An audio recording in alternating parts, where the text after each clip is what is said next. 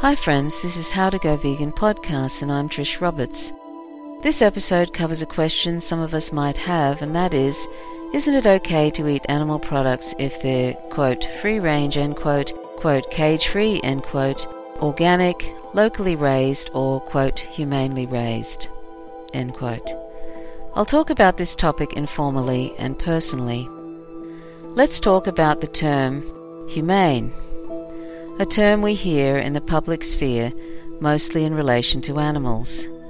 The word, quote, humane, end quote, promotes the idea that there are, quote, compassionate, end quote, and, quote, kind, end quote, ways we can exploit animals. We tend to only talk about humane in relation to humans when we talk about imprisonment, euthanasia, solitary confinement, detention, or killing people. When we hear the word humane, we should expect that the outcome for those involved will, no matter what transpires, be less than desirable and will involve some suffering and injustice at best. In the case of sentient animals, our application of what we believe is humane for them, if applied to humans, would be considered torture. In other words, any time the word humane is uttered, it's almost always the case that something morally questionable and possibly unjust is going to follow. Whether it's execution, refugees, interrogation techniques, asylum seeker detention centers, industrial prisons, or in this case, the animal industry and regulation of animal exploitation. We know that it will ultimately mean suffering for someone. For example, in the US industrial prison system, and most prisons around the world, much of what prisoners endure, particularly the use of solitary confinement, a form of torture, should be considered completely morally unacceptable. Prisoners are almost always reliant on their captors, and society doesn't know, and often does not want to know, what goes on behind prison walls. In U.S. prisons, prisoners are being used as slave labor. It's neo slavery. It's not enough that they are incarcerated for a period of time, but for most prisons, the whole prison system is designed to be a form of degradation, dehumanization, and in some cases torture. Yet penitentiaries were promoted as more, quote, humane, quote, than transportation, the exiling of people to remote colonies where they were forced to work as virtual slaves for crimes like stealing a loaf of bread or a shirt, transportation being seen as, quote, humane, quote, compared to execution or punishments like chopping off hands. The guillotine, electric chair, gas chamber, all were efforts celebrated as humane alternatives to previous practices. This is what humane means something horrible that is deemed to be slightly less horrible than something else. For sentient animals, due to the unquestioned societal belief that they are our property simply because they are a different species, the humane conditions we keep domesticated animals in and our treatment of them would be considered torture if applied to humans. But because other species are viewed as quote, lesser, quote, and because they have no voice of their own, they are completely vulnerable, and we take advantage of their complete vulnerability. Something we need to understand is that while sentient animals are viewed as property, our interests will always trump their interests every time. Even in the quote, best quote, of circumstances, there's great suffering, as I will give an example of toward the end of this episode.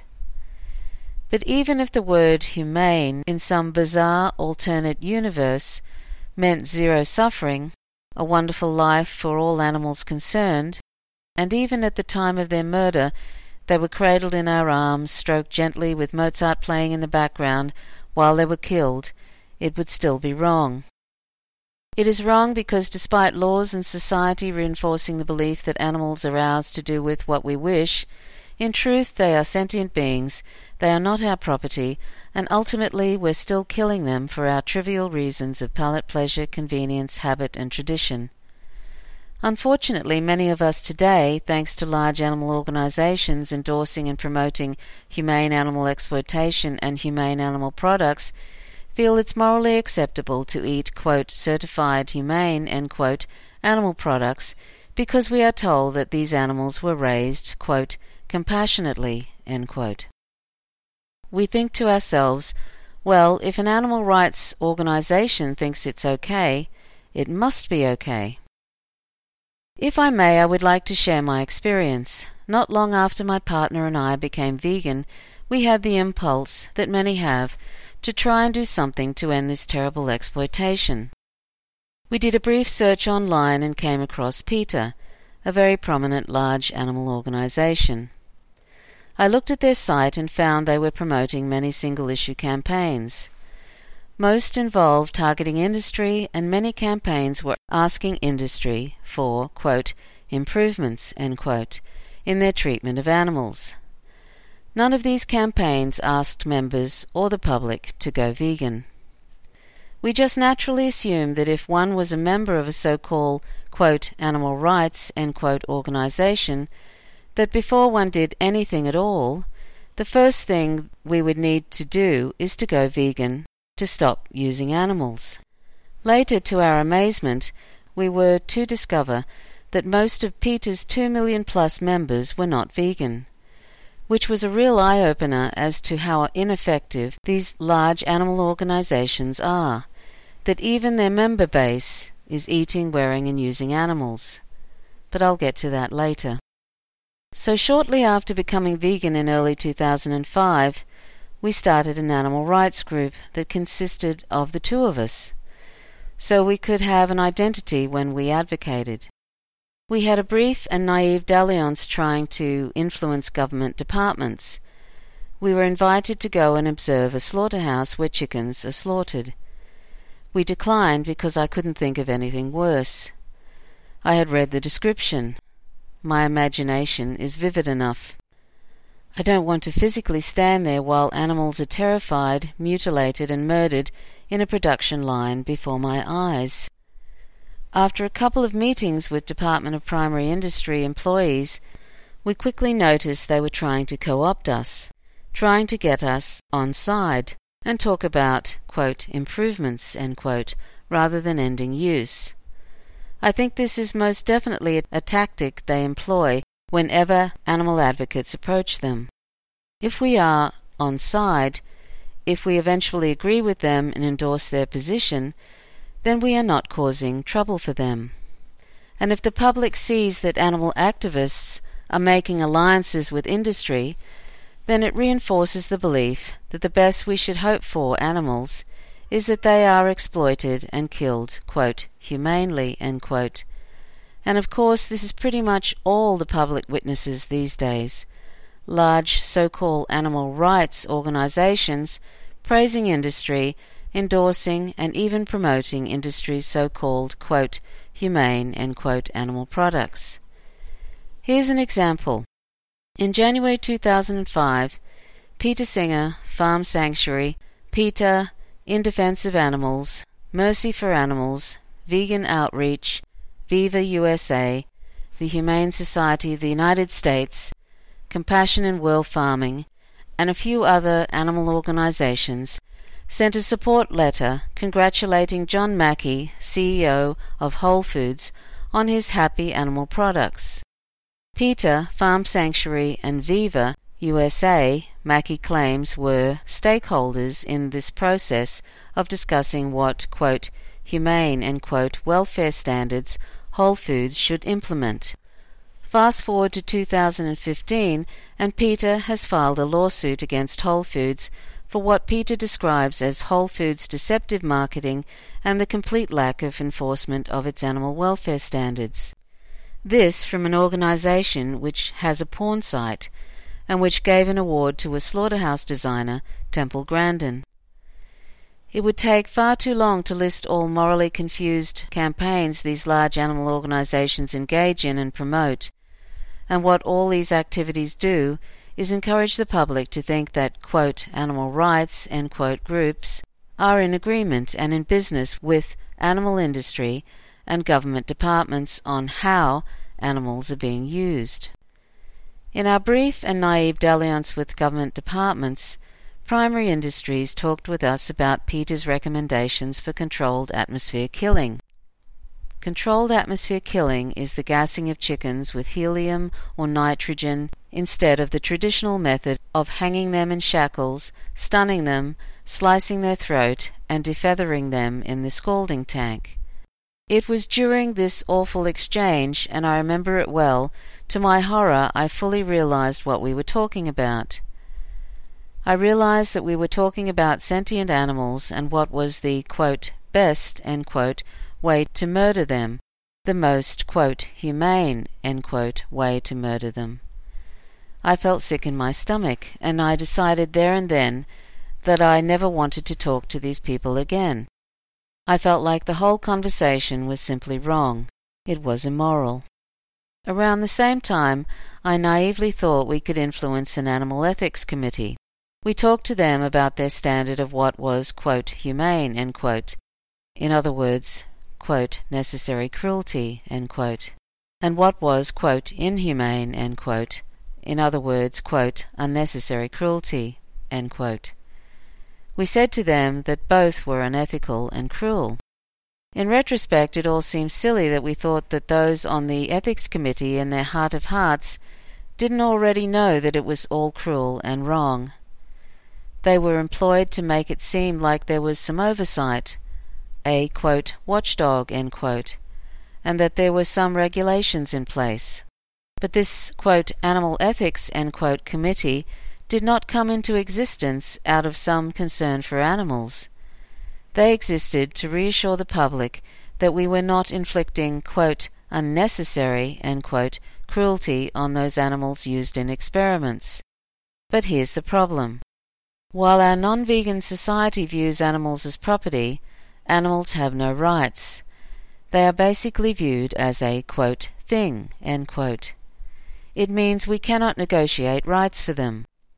The only way we could end cruelty for those animals used in experiments is for their use to end.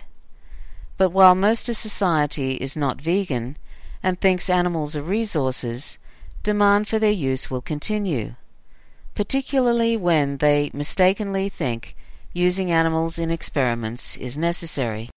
The very act of breeding sentient beings into existence to be used as a quote, thing quote, is wrong. The very act of confining sentient beings, depriving them of freedom, is wrong, no matter what we do to them from that point on, just as it is wrong to confine humans without their consent. So, whether we are simply observing animals in confinement, or whether we are performing invasive and extremely painful and lethal procedures on them, it is without their consent. And if we believe that we need to perform torturous and lethal procedures on animals, then our needs and whims will always violate their very fundamental right not to be used as a quote, thing. Quote. To use sentient animals, self aware individuals, in this way is a rights violation.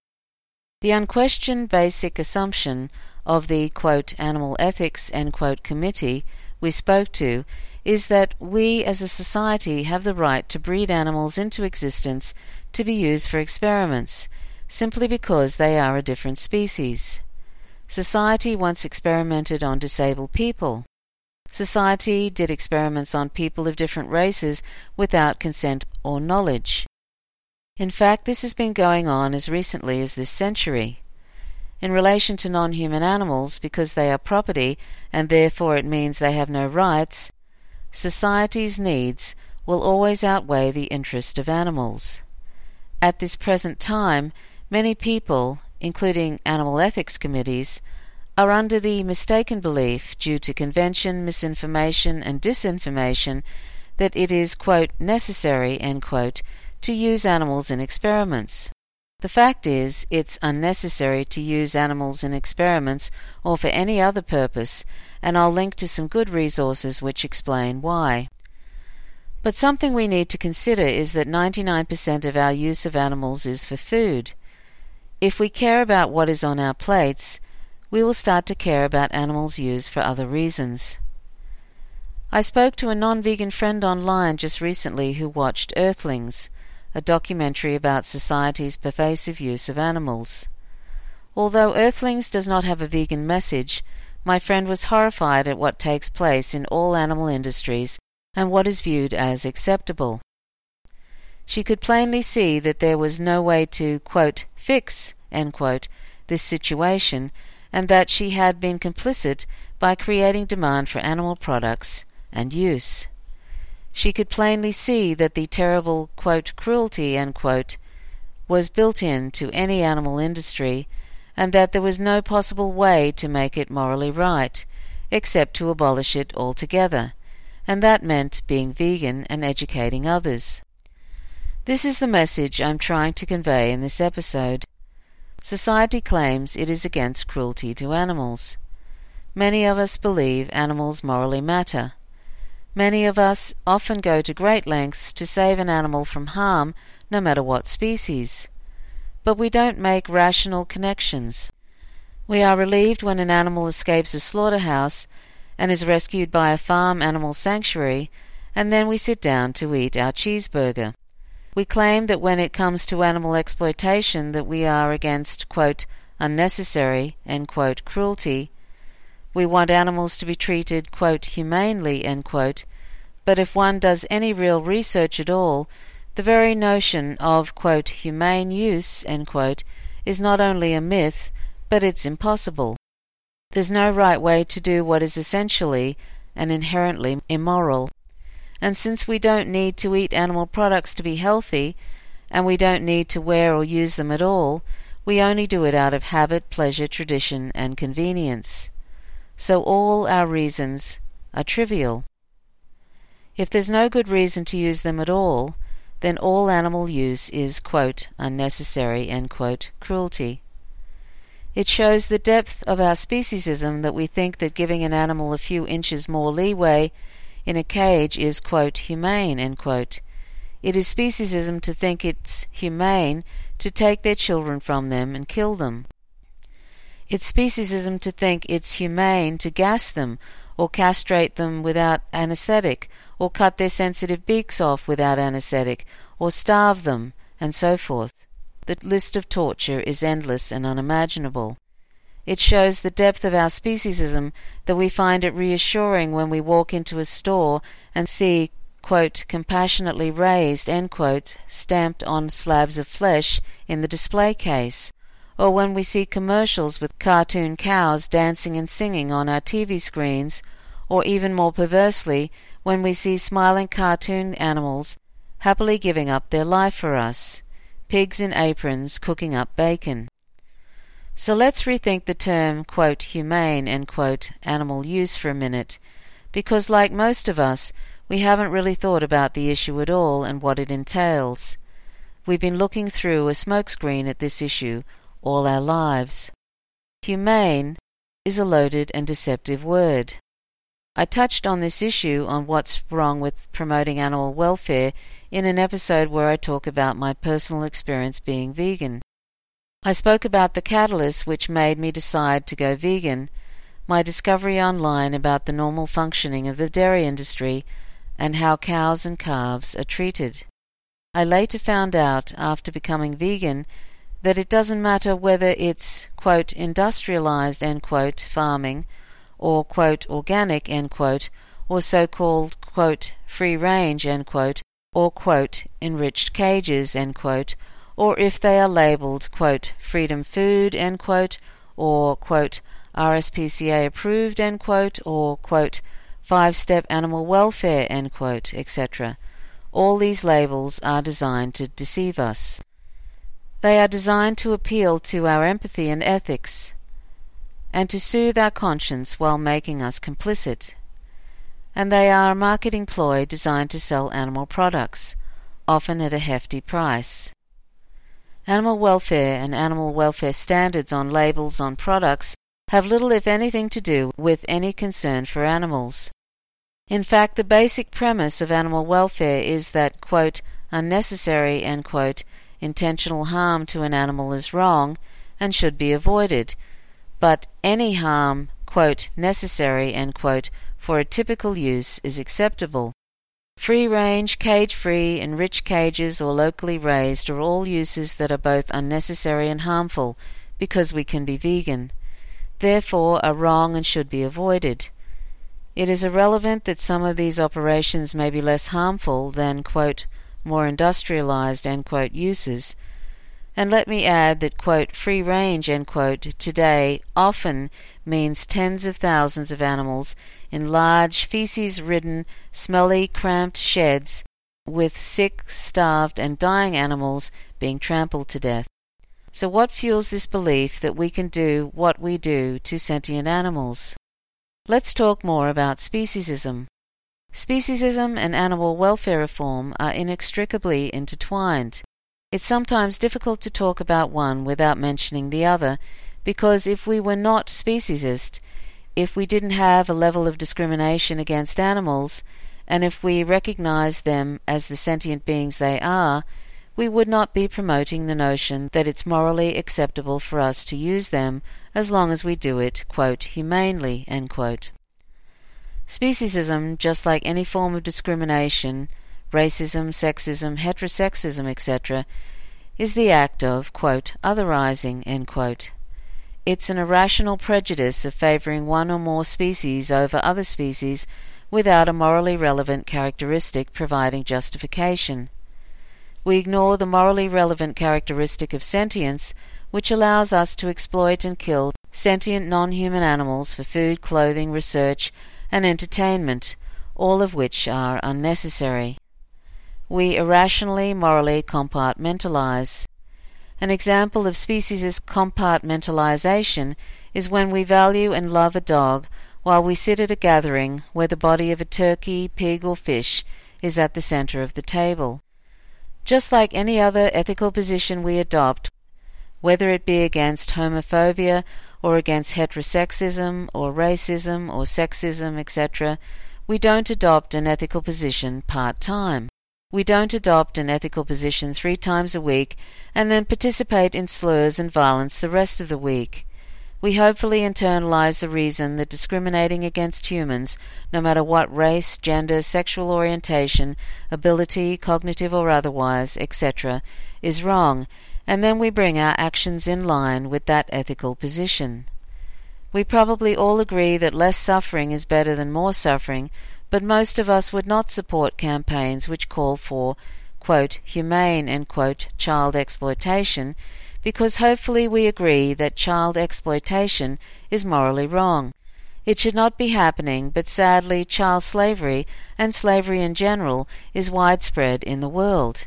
But just because it is widespread does not mean we should be supporting campaigns to make it more, quote, humane, quote. We should be calling for its end. There is nothing different in the way we should behave when it comes to our response to addressing our speciesism. Many of us make moral compromises, encouraged by large animal advocacy organizations. We take half measures and use excuses like we are on a quote, journey, quote, or that quote, every little bit helps, quote, or we become reducetarians, which is a term for reducing our consumption of animal products. Or we buy, quote, humane, quote, animal products, and so forth. All measures which are not morally consistent and which mean we are still participating in exploitation and violence.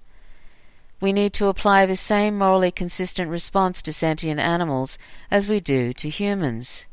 If we do not, then we have not fully addressed our own speciesism. And this is one reason why this podcast exists to explain and reinforce why it is so important that we fully recognize our own speciesism and then respond accordingly by becoming vegan and educating others to be vegan. It's the only rational response. I was speciesist before I became vegan, and even after becoming vegan, it took me a while to address this, because there's a lifetime's worth of speciesism to undo. Unfortunately, not all who call themselves vegan thoroughly address their own speciesism. Not all of us who call ourselves human rights activists address all our bigotry and prejudice towards humans either, and there's a lifetime's worth of discrimination, including speciesism, we've been exposed to that we need to address. In life, it's important to question everything. It's something many of us are not encouraged to do at school, and today there are many universities that discourage certain opinions also. As Professor Noam Chomsky said, the smart way to keep people passive and obedient is to strictly limit the spectrum of acceptable opinion, but allow very lively debate within that spectrum. We are taught to subscribe to binary gender stereotypes, to ignore the abuse of economic power under capitalism, to think the distorted and elitist two party representative systems are democratic, to conform to heterosexist norms, to accept structural racism, to accept patriarchal society, to accept the idea that politicians and government actually care for our well being, to believe that Western countries invade other countries for, quote, humanitarian reasons, quote, to accept that imperialism and perpetual war is normal. We are taught to accept without question that capitalism is the best system, to accept that animals are, quote, lesser, quote, than us, and therefore here for our use, to obey illogical rules and unjust laws and not to question them. But not all laws are just, not all rules are fair, not every position held by a majority is ethical or just, not all opinions are valid, even if the Internet gives them equal standing. Not all individuals who hold the attention of a movement are possibly the best representatives of that movement. Not all politicians have the best interest of their constituency at heart, and so forth. It's important to question our own motivations at regular intervals in our life and examine our opinions and positions. It's important to question our politicians and our government. It's important to question why there is social inequality. It's important to question what the media reports. It's important to question our social and personal belief systems, our political positions. In short, just as it is important to look after our physical health, it is important to regularly examine our views on everything, particularly long held positions and if we feel we have examined something thoroughly, we can accept it, and at some point think about it again. As Mark Twain wisely said, quote, Whenever you find yourself on the side of the majority, it is time to pause and reflect. So, having talked about speciesism, I cannot talk about the term quote, humane quote, and animal welfare without mentioning large animal organizations and their instrumental role in being the main driver in promoting humane use. So please excuse me if I mention this issue every so often. It's important. For many of us who call ourselves vegan, it is true that instead of calling for what animals deserve, for society to go vegan, we promote regulation of animal exploitation via single issue campaigns. In doing so, we demonstrate a lack of conviction, lack of moral consistency, and lack of confidence in our position, which is that non human animals deserve at least one basic right not to be used as things, as resources, as property. One would hope we would speak differently and clearly when talking about human rights issues, but sadly, those of us who call ourselves vegan and who support large animal organizations will make all kinds of excuses as to why we do not speak clearly about veganism. We will even put forward skewed studies in a desperate effort to back up our species' position.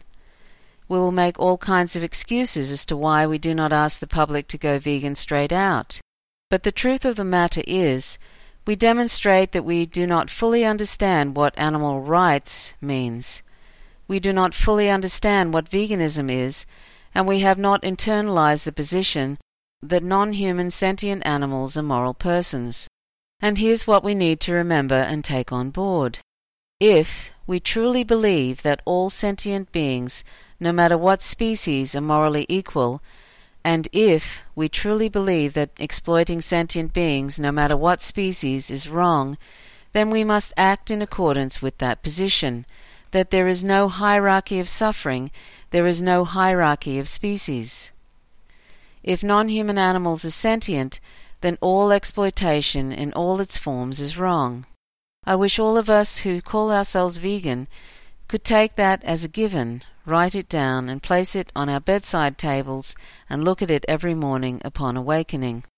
If we have not internalized fully this ethical position, and if we do not fully believe this in ourselves, which I think is the case with many, many vegans who promote welfare and single issue campaigns that privilege one species over another or seek improvement in use, then what we sow is what we will reap from this lack of understanding and lack of moral consistency. We will most definitely spread our moral confusion to others. And this is what we see today everywhere. We see moral confusion behind all the species' single issue campaigns, especially those that promote humane welfare improvements, promoted by all large animal organizations and by their supporters. And this has been going on now for decades. It's fully entrenched. It's normalized. Many vegans do not question it, and this is why the nonviolent grassroots abolitionist vegan movement has finally come into existence, because we have needed an alternative movement to the current humane use movement. Please understand that I'm not questioning the motivations of anyone in these large animal organizations and so called vegan organizations. I can't read anyone's heart. I'm not saying that there are not good, well meaning people who are supporters or who are working in these organizations. I'm sure there are many. But we have to be honest with ourselves and examine what we are doing and start calling out our own speciesism. And we have to at least have an open mind to be able to recognize it. And if we are called out on something, hopefully in a respectful, civilized way, we need to at least think about it and see if there is some truth in it before we discard it. And that includes any accusations levelled at those of us in the abolitionist movement. But back to welfare reform. I would hazard a guess that anyone who was abolitionist vegan prior to becoming one experienced a time where they stopped going along with the majority of animal advocates and had to think about who and what they were supporting in these large animal organizations. What I'm essentially saying is that speciesism is rampant and implicit in the humane use movement, and this moral confusion is something we very much need to address before we begin to educate others about the rights of animals, veganism. The fact is, we cannot have animal rights without veganism and veganism has to be up front and center in our advocacy. It's a straight path with no diversions, no obfuscation, no trickery. Veganism cuts at the root of speciesism while everyone else is hacking at the branches. When all we do is prune a tree, we end up making the root system much stronger.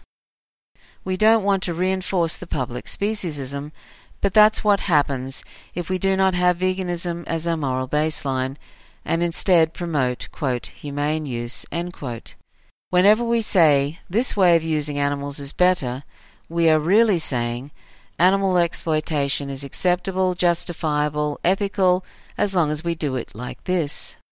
As I mentioned in another episode, all large animal organizations explicitly or implicitly endorse and promote humane use of animals. Some speak out of both sides of their mouth on the issue, on one hand saying there's no such thing as humane exploitation, but then supporting and endorsing single issue campaigns which implicitly or explicitly endorse it. And something which many of us probably don't realize is if we all call for the end of use by promoting veganism, industry would respond by implementing these welfare improvements anyway. By focusing on abuse or cruelty instead of opposing use altogether by promoting veganism, it clearly demonstrates our speciesism. It states that there are, quote, better, quote, ways of exploiting animals. It reinforces the belief that there's such things as non abusive slaughterhouses or non abusive dairy farms or non abusive egg farms and so forth, which is simply false. Focusing on, quote, reducing cruelty, quote, instead of calling for end of use, veganism, is something even so called vegan organizations promote, and I've explained that often this lack of clarity is not so much due to poverty of ambition, quote, pragmatism, quote, and speciesism, but it is a business model. Why do large animal advocacy organizations advocate humane use? Large animal organizations are businesses. As they grow in size, they require a more involved structure. Big campaigns require money. Advertising, newsletters, flyers, magazines to members and the public all require money. Fundraising becomes a big priority. Accountants, professional fundraisers, PR people are all needed. So the larger animal advocacy organizations find they, quote, need to, end quote, employ many people. And some of them make six figure salaries with all the benefits that these positions entail. All this requires significant amounts of donations to maintain. What attracts the public, donors, and new members is splashy and shocking protests and demonstrations, celebrities, and lots of individual single issue campaigns, highlighting this or that abuse and asking for support for quote, change. Quote. It then becomes important to have goals that are quote, achievable quote, in the short term. Donors want to see quote, success. So everything, whether it's some pathetic, tortuous, incremental reform, or anything which is remotely pro animal, becomes a quote, victory. Quote. This often means highlighting humane use reforms. It's a lot easier to push for a different type of killing than to demand for an end to killing. Not only that, it requires frequent liaison with animal industry, and when some animal industry company implements some pathetic change, large animal advocacy organizations both celebrate their success.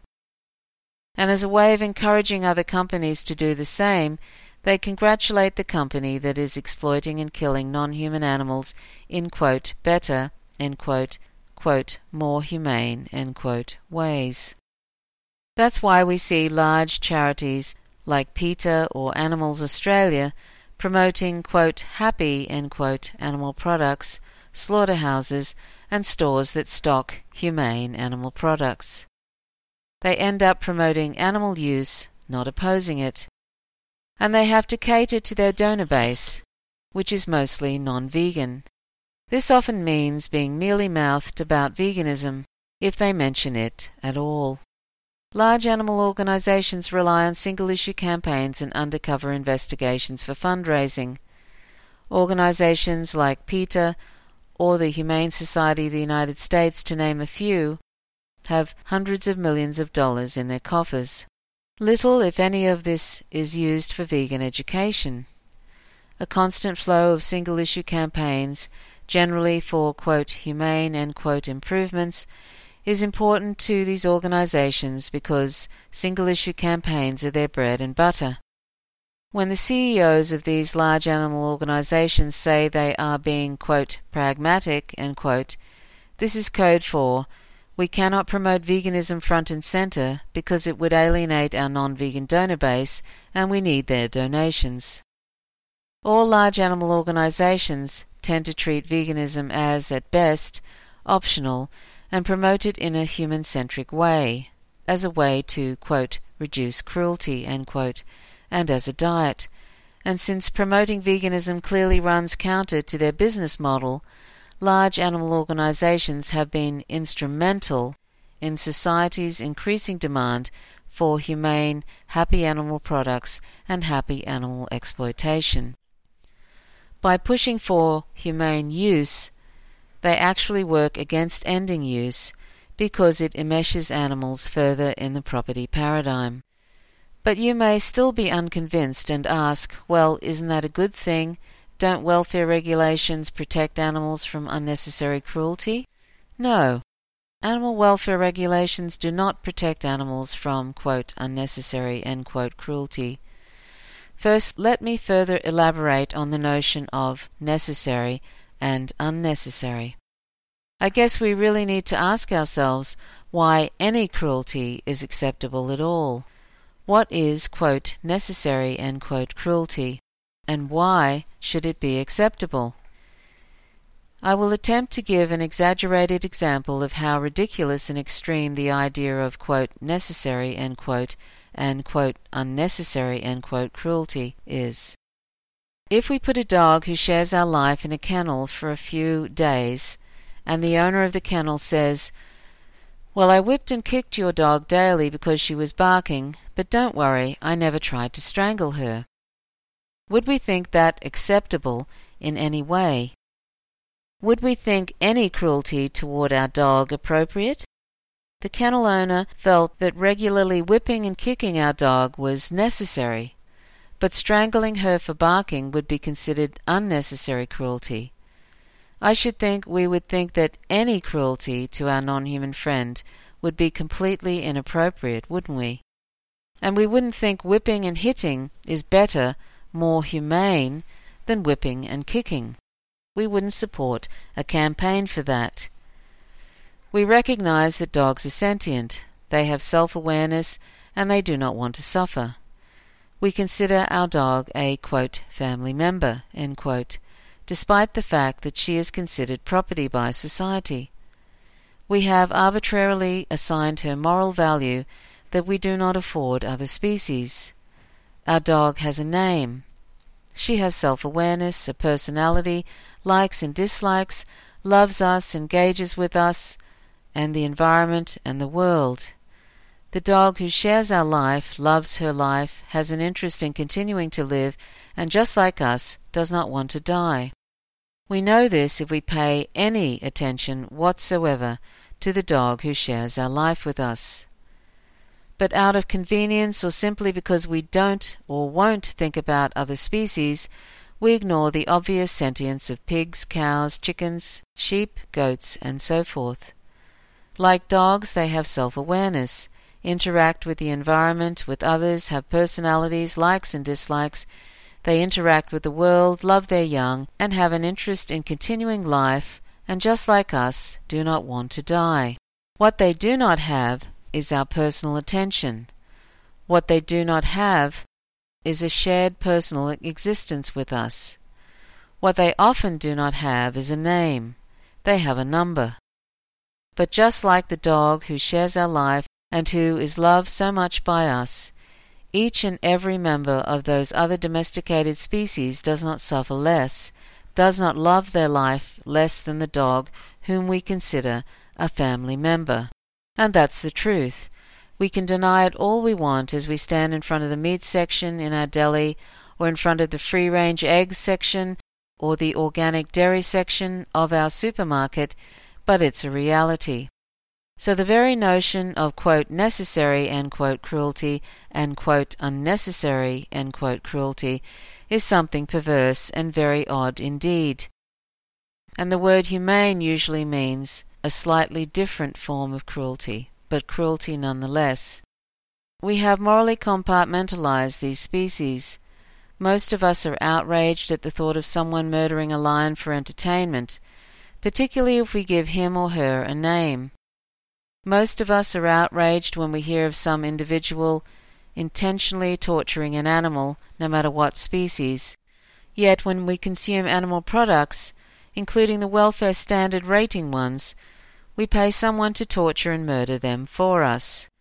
We think goats, pigs, chickens, cows, etc., are not the same as our dog, and we do not accord them equal moral value, because we have not had any daily personal experience with them, any ongoing personal interaction with them, as we have had with the dog who shares our home. We make arbitrary assumptions that dogs and cats are, quote, family members, quote, and every other species is just here to be used as resources. But even if we suspended our belief for a few minutes and opened our mind to the reality that all sentient species possess many of the qualities we share and love about the dog whom we share our life with, we might start to question what we are doing. But even if other species are nothing like our dog, even if they are aquatic animals like squid or lobsters, and show no recognizable emotions on their face, they are still sentient and deserve our moral consideration. And using them is unnecessary, so all cruelty is unnecessary cruelty. A year before I became vegan, I fostered Anjushri and her babies from a local shelter in September 2004. That was approximately nine months prior to becoming vegan. We loved Anjushri and her babies almost immediately after bringing them home. We watched how she loved her babies and protected them, and her every living moment was devoted to their safety. We were devoted to her safety and happiness from the moment we adopted her. Prior to becoming vegan nine months later, I didn't put it together that she was not unlike any of the sentient beings who we were eating or wearing. Those sentient beings I considered food at the time were once all like Anjushri's babies, and had I known each and every one of them, I probably would have loved and valued them just as much as Anjushri and her babies. Tragically, on some level, we probably know there's something wrong with what we are doing. But it is buried under a tremendous amount of speciesism and moral compartmentalization. The truth is, the quote, humane standards animal welfare end quote, industry tends to accept are those that protect their property. They don't want animals' bodies to be damaged. That's why some Australian slaughterhouses' preferred method of killing is to suffocate groups of pigs in small gas chambers filled with carbon dioxide it's less likely to cause bruising and damage to their quote, product, quote, and it reduces claims of injury from their workers. But carbon dioxide makes animals panic. If we put a bag over our head and filled it with carbon dioxide quickly, and someone held the bag tightly around our throat, what would happen? We would become extremely anxious and then become violently agitated, thrashing about, desperately trying to breathe. Pigs experience all the same reactions we would. And as I mentioned earlier, PETA campaigned in Australia for controlled atmosphere killing, and PETA is an organization which states that animals should not be used for any purpose. It takes pigs a while to die as they panic, scream, and gasp for air, and finally asphyxiate in these gas chambers. Can you imagine what that must be like for them? And let's remember that controlled atmosphere killing is promoted as more, quote, humane, quote, than a captive bolt to the head, hung upside down in shackles, and the throat sliced. PETA encouraged industry to adopt controlled atmosphere killing because PETA said it would cut down on worker injuries and claims and would prevent damage to the bodies of animals, which can occur when animals are not properly quote, stunned quote, and when they are flailing and panicking upside down in shackles. These are the quote, selling points quote, when PETA and similar organizations try to change the mind of industry. We must be clear humane use, welfare standards, and reform have nothing to do with any concern for animals. It's all about appearances and how it looks to the public, and it's mostly about economic efficiency. Animals represent dollar signs. What we hear about those welfare regulations and slaughterhouses is that they are supposed to, quote, protect, quote, animals from, quote, unnecessary, cruelty. But as we can plainly see, the whole cost of doing business is cruel. It's built in. It could not be any other way. And humane animal products represent more dollars for businesses because most consumers do have a moral concern for animals, and many of us are willing to pay more for humane labels. And producers, with the help of all large animal organizations, exploit and betray this public concern. So I'll leave you with this, if I may. It's a description of the normal functioning of the quote, organic quote, dairy industry. This is the supposed good way to exploit dairy cows. keep in mind that the following is a description of, quote, humane, quote, practice. Quote, Organic cows are repeatedly impregnated, often on a device called a quote, rape rack, quote, where they are inseminated either artificially or by a bull. Cows would normally live about 20 years, but due to the economics of the organic milk industry, they are usually slaughtered after about five years when they lose the ability to generate commercially viable quantities of milk. During this short five year life, they are pregnant about nine months out of every 18 to 24 months and give birth to a calf two or three times. Some of the female calves will end up as dairy cows to eventually replace their mothers and grandmothers. Most of the calves from the organic dairy producers, however, are forcibly abducted from their mothers, who often grieve the loss intensely, and sold to the veal industry. Although some organic dairy cows are permitted to graze outside during part of the year, many organic cows never see the light of day until they are transported to slaughter. Just as with quote, free range layer hens quote, quote, organic dairy cows quote, and their calves are transported and slaughtered in the same manner as any other cow or steer. Often they are confined to a tractor trailer for days of transport, and sometimes through extremely hot or cold weather conditions. Because they are depleted from so much milk production and from genetics designed to maximize milk output, they are often much weaker than quote, beef cattle quote, when they arrive at slaughter. Indeed, most of the quote, downers quote, that's cows too sick to walk are dairy cows, including dairy cows from quote, organic dairies. When they arrive at slaughter, downers are often cruelly prodded with electric prods and or bulldozed into slaughter. Actual slaughter can be an unimaginably horrific and terrifying experience. Although the cow and steer are supposed to be quote, stunned quote, with a captive bolt gunshot to the skull, this can be difficult for workers to achieve especially with the rapid pace at which animals are moved on the line. This can result in the animals being fully awake when they are shackled, hoisted upside down, and cut at the throat. Because cows and steers who are not properly stunned are sometimes flailing around at the cutting section of the fast paced line, they occasionally miss the throat cut or the cut is not sufficient to kill them.